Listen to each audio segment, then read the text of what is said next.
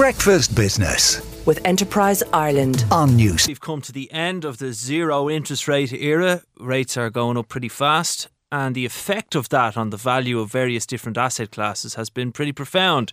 At times of high inflation like this, managing your money sensibly is very important, and that's where our next guest aims to help. Ronan Reid is Chief Executive of Cantor Fitzgerald Ireland and joins us now for the latest in our summer series of interviews with Ireland's top business leaders. Ronan, you're very welcome to the programme. Thank you very much. Let's start at the start. Why did you decide to go into stockbroking? I, I, I initially went in by accident. I actually got a job in. Uh, I decided to work in Investment Bank of Ireland, and um, I didn't decide. Uh, at those days in the eighties, you applied. Loads of you applied for jobs, and then one of them was willing to hire me, which was exceptional. And I turned up thinking I was working in the marketing department. And on the first day I arrived, I said, I'm here to work in the marketing department. They said, No, you're working in the Treasury. So when I went to the Treasury, and that was my first job, and it was a great learning curve, and I loved it. The immediacy of markets, world events was great. You ended up going to work then for Dermot Desmond. So tell us a bit about that experience. This is NCB Stockbrokers. What was that like, and, and what in particular was he like to work for? He he was great. I mean, I I've, I've had a couple of interactions with Dermot. He he backed me to set up my company. When I arrived in in NCB, he was slightly less involved, but still involved nonetheless. Padraig O'Connor was running it. I had quite a lot of interactions when he backed my company to set up my company originally, Dolmen, and uh, he was great. I mean, he he's it's like working. I, I, I currently work for for a man called Howard Lutnick, and whether it's Howard At or Cantor Dermot Fitzgerald. at Cantor Fitzgerald, yeah, Cantor Fitzgerald Group people often often see the persona and they forget how smart the people are till you're sitting in front of them. There's a reason they're very good at what they do, and I think I'm fortunate in different areas of my business. I meet people who who excel in what they do. Very smart, um, very quick witted. Would would fo- would focus on things in transactions that you just wouldn't see all the time. And I think, yeah, he was he was great, and he was very encouraging when I set up my own business. and very supportive. Yeah, tell us a bit more about that. Why, why did you decide to go out on your own? And the conversation with him about backing you. What was your pitch to him? Why should he be giving you money to, to go, well, and, go and leave and do something else? Well, I think there's there's there's there's, there's two things on it. I, I think my father gave the best version of why I went out my own. He said I couldn't work for anybody else.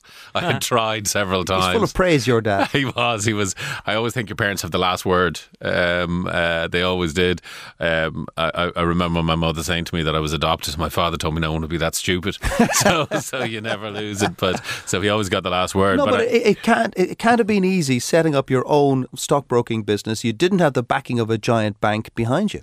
No, it it, it was certainly challenging, but it, it was that sense. I, I remember being an entrepreneur, being entrepreneurial had always, I suppose, been in my DNA or blood. I wanted to start a business. I think a lot of it goes back to a guy, John Teeling, who lectured me in college and built the enthusiasm for me for setting up business. Anybody Professor went- Teeling, we've all read his books. Yeah, but but if you if you and if you meet him today, he's still enthusiastic. Mm. Like you know, and I remember he asked me at a client presentation, "Why'd you do it?" And I said, "Well, because you told me to do it, and I just waited a while before I got going." So yeah, it was, it was certainly a nervous time. You wonder, can you succeed? I think you you had the choice in financial services. You go to London or abroad, or and I wanted the or, and the or was set up your own business and drive. And I'd worked in NCB with with people who were fairly figurative, like Dermot, Eamonn Rothwell, Nigel McDermott, people who were very entrepreneurial, and and so you would see that quite a lot. I loved being engaged in startup businesses, so all of that fed into it. I had a couple of people who backed me, and in particular, Dermot was very supportive and backed me, which I was And appreciative. what, of. what was your pitch to them? How did you convince them to hand Sorry, over the that was the other point. So I arrived in with Dermot to make the pitch, and um, in those days you had briefcases. You, you tried to look the part beforehand, and I arrived in and mine was locked, and I couldn't get the pitch document out. Really good. Oh, really Which good. was, which was really good preparation. So I chatted him through, and he was more focused on why I was doing it. Um, and once I went through it, he said, "Yeah," but he said, "That's great. We'll set it up. I'll back you. I'll own it. You run it. It'll work well." And I said, "No, no, I, I, I want to own part of it." And he went, "Yeah, no. I think then I'm probably not a good minority shareholder, so we'll probably leave it." And then I was about to leave, and I said, "But you are because I valued the business for you last week." And he said, "Oh yeah, that's right. I'm in." And that was it. That was the entire the entirety These of the kind of discussion. massive decisions are taken so quickly. Yeah, he he just I, I think I I I think it was going to be just a process of negotiation one way or the other. But he was like you know when you get that affirmation, then you go okay, I'm I'm I'm not crazy. It does occur to you a couple of times, and then you also have to persuade everyone. Like you I, I remember showing my business plan. My dad was very uh, very support. He was very supportive, and he had a great business mind. But he did say when he read my business plan, I think his comment was, "Ah, bless, nothing goes up in a straight line, son." Why did you decide to sell to Cantor Fitzgerald um, in in the two thousands? I, I I I think probably two reasons. Firstly we had nearly sold the business in 2008 uh, to Irish Life and Permanent, and they ran into difficulties. As, as some of the senior executives remember, then it was at the 11th hour. I mean, nothing to do with us. They hit issues internally and, and, and couldn't proceed with the deal, and, and told us that. And we had been through a whole process then. Then, then you're suddenly faced with a collapse, a, a collapse in a weakening market I think my colleagues and I got together and said like the one thing we wanted to make sure was we had no redundancy programs or others. So mm. we all took things like salary cuts and otherwise and restructured our business fairly clearly to go forward. So when I got to 2011, 2012, I, I, I, could see that likelihood is we would have less competitors. We need to acquire competitors. The history of our company has been acquisitive. I've acquired a lot of companies over the years. So when I got to that point, I realized I need more, needed more capital to do it. We were going into a very different regulatory world. So I met the Cantor guys in New York. I knew them beforehand and said, "Look, I'd I'd I'd like some investment. I could see the opportunity to buy one or two competitors." They pretty quickly said, "Look, we acquire 100%. We don't really own less." And and I thought about it long and hard.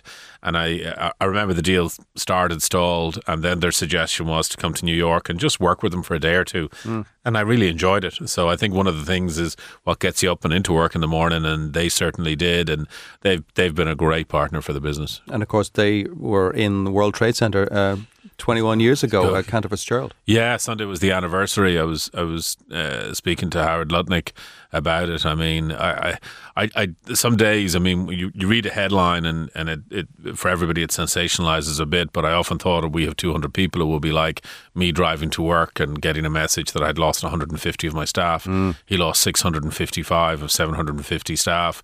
Uh, Wall Street helped him hugely. They helped him put the business back together.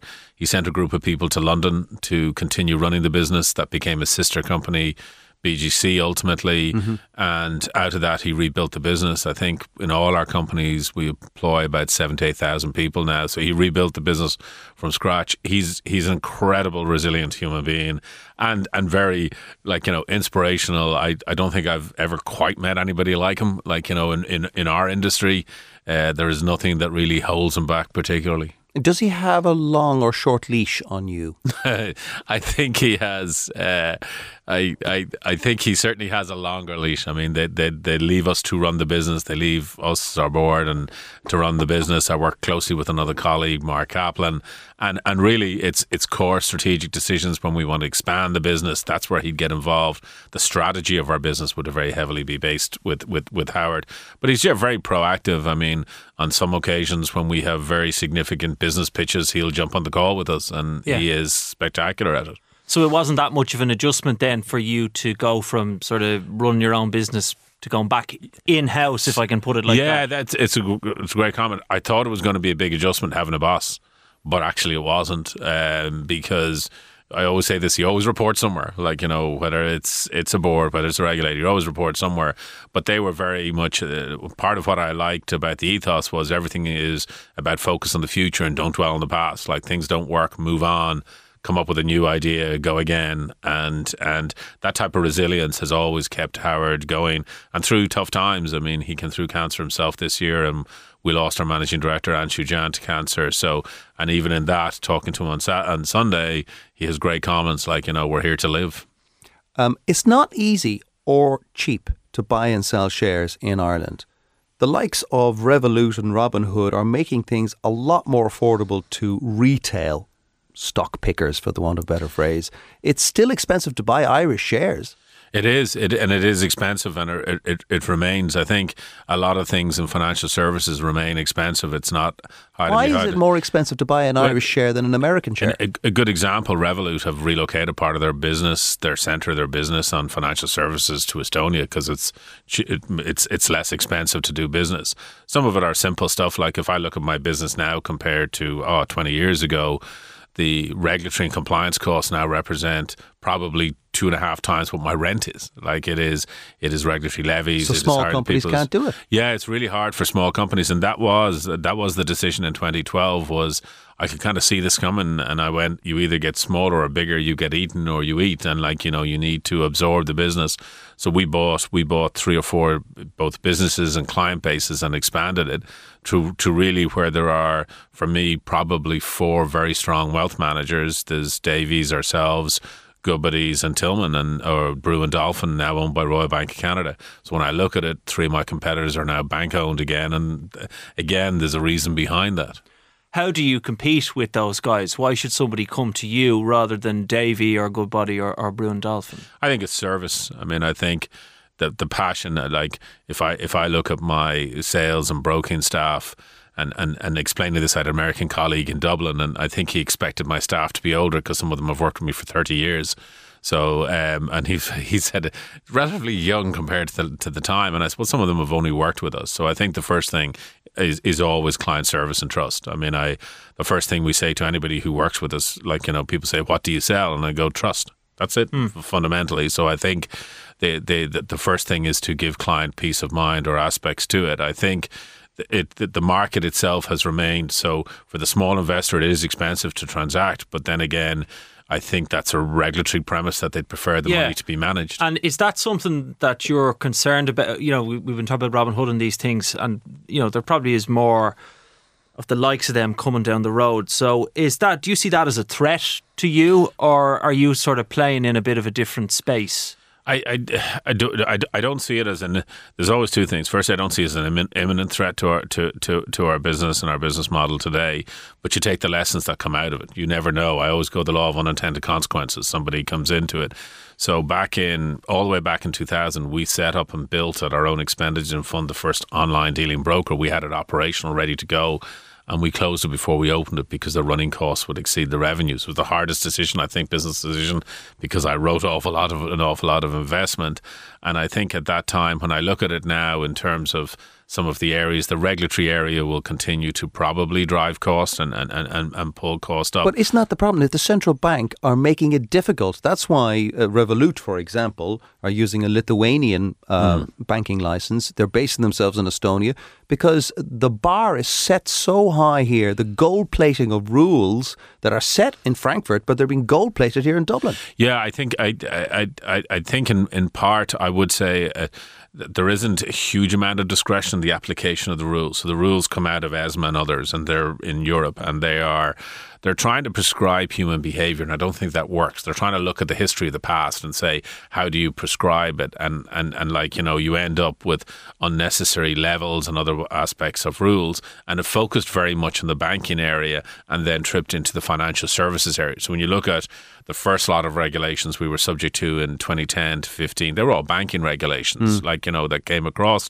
to us in terms of the area. I think part of it as well is the is like you know we're one of the only industries where the old caveat emptor buyer beware doesn't apply. Like so we mm. can't disclaim our way out of anything. Like you mm. know if still essentially guilty.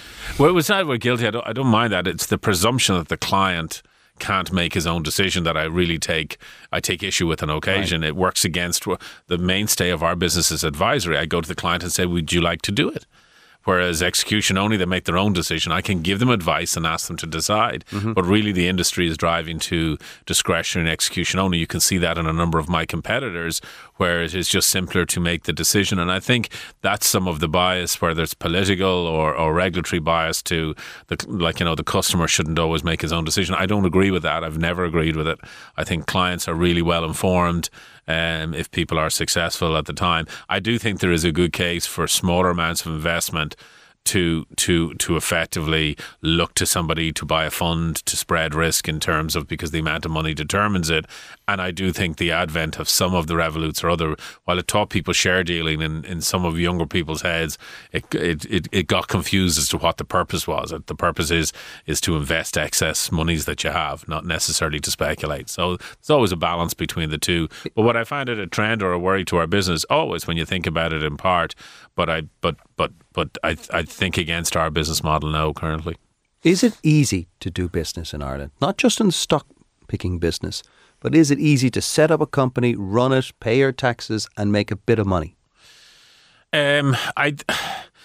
It's a complicated question. Is it easy to do business? I think it's expensive.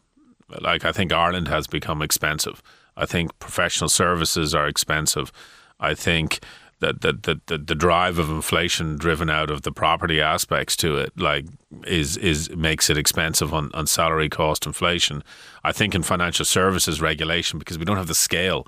Like the biggest thing is that the rules that are applied in Europe are to much bigger markets than ours, hmm. significantly larger markets, applying them to a smaller market. I think that the, the, the things that made us succeed, the entrepreneurialism remains there. Like you know, the the the intellectual drive to solve problems that creates entrepreneurs. Like you know, to to try and be the smartest person in the room, which is an Irish trait. Like you know, we we believe we're really smart sometimes, and we're not always the smartest. Uh, as as I remember, some of my American colleagues reminded me. But all that still exists within that, which makes it a good place to do business, but it is expensive. So, is it hard to do business? I think we, I think it's really hard for smaller businesses to get going and break that two or three million turnover that allows them get to the next mm. day. I think technology has en- enabled that. The biggest restriction they would say they would have is, and this is a really a Brexit, Brexit impact, is we have quite a small market here. Hmm. So if you cut your teeth in the market here, it's quite hard to step the leap. The leap used to be to the UK, the same market, the same law, the same legal systems, but it's more challenging to do business there. So then you head to other markets which have, whether it is is it is legal employment or other challenges, Language. language, language, absolutely as well. So I think that it is. I think it's still a challenging place for small business to start up and get going, and I think it's expensive, and that's what needs to get resolved. How did COVID go for you business wise? Um, I generally our business did quite well because the things you, you touched on at the start of the interview, interest rates went very low, so assets inflated, assets went up in value. So our customers, our clients saw their investments go up, so that was good. Um, really, un, like unusual, people thought people at home and more challenges. No, people at home at home have more time to focus on their finance. So we saw an increase in our inquiries, our inbound inquiries. So business was good. I mean, business was good for us during COVID. I think we adapted quickly. The the the plus side to regulation, because I've we've given them a hard time, was the redundancy built into our business.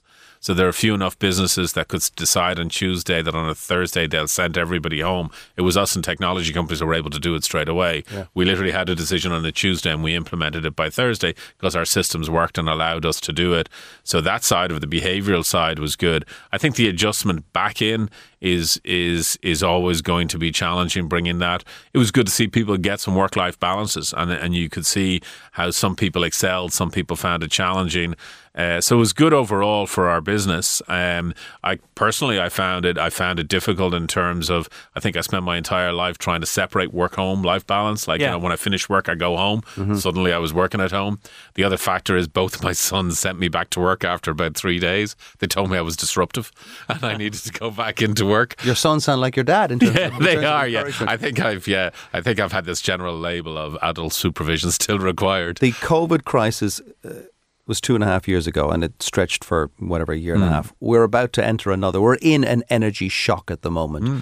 You've seen a few recessions, dare I say? Hmm. Where does this one, this looming one, rank?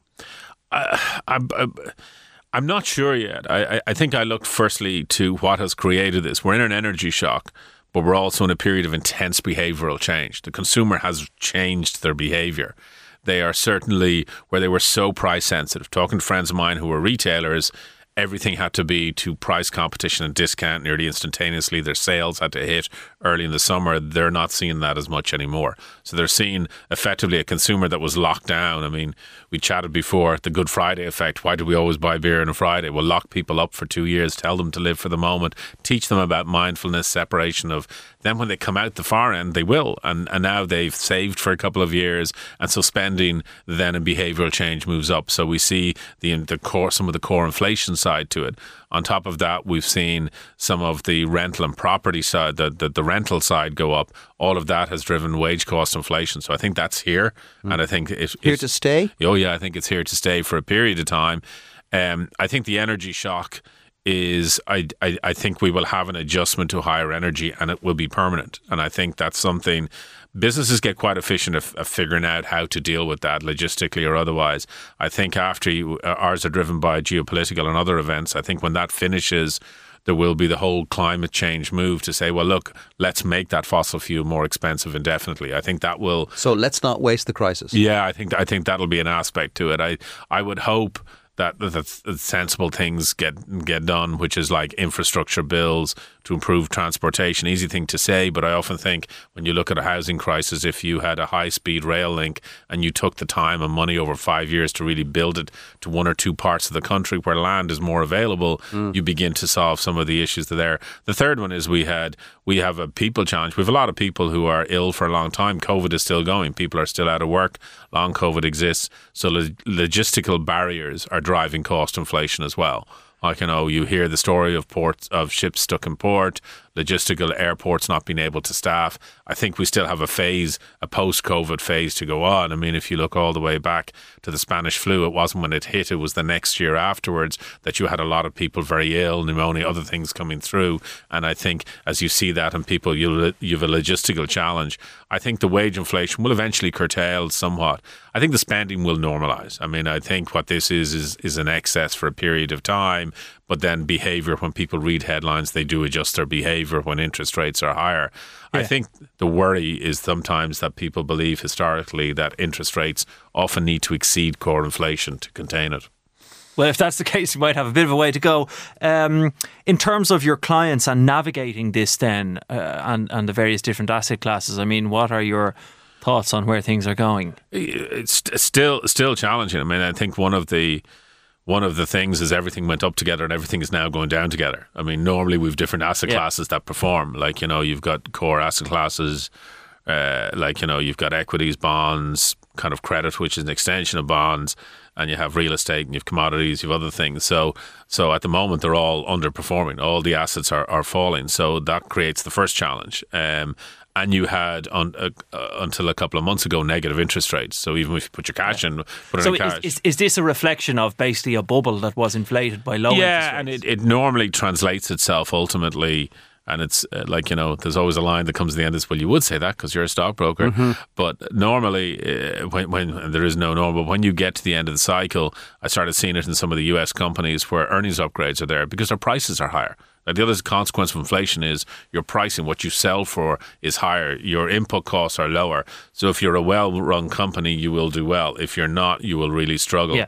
I think the other thing on a lot of corporates are they where they restructured their debt. They're, they're, either smaller companies that don't have as much debt as they used to have. They paid down a lot during crisis, or the very large, like the tech companies, raised twenty and thirty year money at very low interest rates. So we don't have quite a debt bubble. So the interest rate isn't hurt, is isn't hurting them as much uh, as it would be. So I think when I look at equities, I think we're going to have a period of whipsawing to news you you get this over your career when you when you were asking me like you know I remember a Thursday afternoon in oh 1988 would have the numbers would have been or actually pre the crash would have been all about the trade numbers because people were worried about the dollar and then it became balance the deficit payments, yeah. yes mm. balance payments on a Thursday and then it became the budget deficit then it became CPI so do people focus on different things and I think at the moment clearly we're very focused on CPI and where rates have to go I think there is an element of governments abdicating control as well I mean hmm. decisions mm. are made by central banks but don't they everywhere. want that don't they want to be able to say listen don't talk to me talk to the guys in Frankfurt or they, Paris. They do, but I think that's wrong. Like you know, I think they're the elected officials, and and I think a strategy of where where it leads. I mean, we've come through the lowest period of historic inf- in interest rates. We have disruption effect in Europe. Why haven't European governments raised more long term money if people were willing to put it up, 50 year mm. bonds? Mm. You'd be able to inflate out of it. They're fiscal decisions that governments need to get back Austria into taking. Austria has put out a 100 year bond. Yeah, they and put out a 100 year. There yeah. probably is still an opportunity to do a bit of that. Yeah, there will be. And I think, I, I think it needs to be very project specific and clear like you know solve some of the infrastructure problems that that that that, that you have. I mean i don't think for example i mean i think uh, clearly housing is very topical. I don't think just putting money at housing solves the problem. No. you like you know I, I i remember a european chap saying to me like you know in his country from the day he buys the site to when he goes on is about 14 months. It's four and a half years here. no, it's, it's, it's shocking yeah As you look back across your career, Ronan, uh, you and you guys have a corporate finance business in, in Cantor as well. Are there any deals uh, that you've been involved in that stand out either ones that were a great success or, or ones maybe that got I- away from you that you wish hadn't? I, I I think firstly there's like you know there's my own personal deal and then the consequences of it. So it's quite interesting. So we had we nearly sold the business to Irish Life Permanent as it was at the time. Then then they had to pull out. Then you hit a banking crisis. And then I'm acting for somebody else, and I'm in with the CEO of Irish Life and Permanent saying, Will you sell your business for the same price that he was going to buy my business prior within about a year and a half? I don't think I'll ever forget that conversation. Painful. Uh, uh, yeah, I, I I remember saying to him like you know, and, and the fall of value was was was significant. That period of time, and when when you looked at it and how things survived, I think that will be the standout for me. Would have been the irony of a year a year later, I'm standing valuing somebody. At like you know, probably one thirtieth of what his business had been worth. Like you know, Of course, it, it was overvalued in, you know the year earlier, but yeah, still it's a shocking and, loss and, of value. and the logic at the time was I, it would have been a very different landscape was in part to put Bank of Ireland and Irish Life together the insurance company which would have mm. been an interesting marriage As we look forward, then, I mean, we've been talking about regulation. Probably the, the only way that's going is, is towards more regulation, right? Because there's sort of a political thing around this that if you are getting rid of regulations, that's kind of a bad thing to be doing. And, and people's memories are, are, are still very acute of, of what happened in, in 08. And, you know, uh, uh, people. Um, you know, it is important to, to, to protect people as well. So, what are you expecting on that front? and and, and probably to to answer. The first thing is the some, and, it's not all regulation is bad. I think the regulation geared towards much larger larger markets than ours that drive cost up of consumer isn't great. I think some of the regulation that drove accountability, controls in businesses, stuff that I saw is really good. Some of the consumer orientated stuff to focus into, like, you know, getting the information on the customer, all that stuff I see is really good. The behavioral aspects of, of setting a standard because our industry was always a function of the weakest link. So when you begin to have better regulation on behavior and conduct, which I think are really important, that's good. So what do I think uh, drives it going go, going forward? I think it'll continue to be driven by probably three things. Firstly, is conduct, how you interact with the customers, how they interact with you, how you collect information on them, how you deal with it. So the data and conduct sides will be remain really, really strong very focused on the resilience of businesses that if you were hit by an external shock can you survive and keep running? I think europe is still caught up with the failure of the banks and their failure in that regard themselves. So everything is based around if you hit a problem how do you get through it? How do you survive it? And then the last aspects that you can really clearly see is the what I would what I would define as the the, the criminal end, market abuse, uh, financial crime, uh, anti-money laundering, and you can see the greater, much tighter alignment with enforcement, with the Gardaí, with others. Because for the first time, probably in the last, I, I, I think the banking crisis brought that because people went to jail. And then I think subsequent to that, we're now seeing more public, like people being arrested, people having to address for it. I think accountability as it sits within that. Not that is really many went to jail though, Ronan. Yeah, not that many by, by any standards, and, and, and some of my American colleagues sometimes struggle with this. I mean, they're very used to a perp walk and quickly. I think the thing they have to do is get it done more quickly. Like it seems to take quite a long time for things to come and be addressed, and I think that that'll become a lot quicker and uh, and a lot faster, and we'll see it a lot more. Final, final question of um, where do you think Ireland will be in ten or twenty years? You, you've seen it when Ireland was a very poor country in the eighties. Hmm. Where do you think we'll be in twenty years? Will we still be dependent on multinationals? Will we still be a you know an expensive place to do business, but everyone has a job? Yeah, I, I, I- I think firstly you will continue to see the multinational involvement. I think they like us, they engage us, we're entrepreneurial. When they visit, I had US colleagues over, they're always impressed with the standard, the longevity of people, the rationale. So I think that sits well. I see my sons, they're 24 and 27 coming through college, both scientists. So you can see like you know the med tech industry is going to be here i would imagine the tech industry will be here i think uh, so from that perspective i'd see that do i think we'll still be a wealthy country i think so yeah i mean your your hope is that we'll have addressed the basic infrastructure issues of of health and housing very much so i think that the other aspect probably coming through lockdown that we didn't appreciate before. I think taxation rates will remain high because I think a, a new and, a, and an appropriate respect comes for the frontline areas of our of our country, like you know nurses, doctors, guards. I think they stepped up in terms of what was perceived of the role. So I think it'll still be a good place. I just hope we don't lose our our our our fun, our our ability to look at ourselves uh, and to look at ourselves realistically, have a little bit of a laugh at ourselves. So I hope we don't become too serious in the process itself. But I think the country was in a good place. Ronan, thank you very much. Breakfast Business with Enterprise Ireland on Newstalk.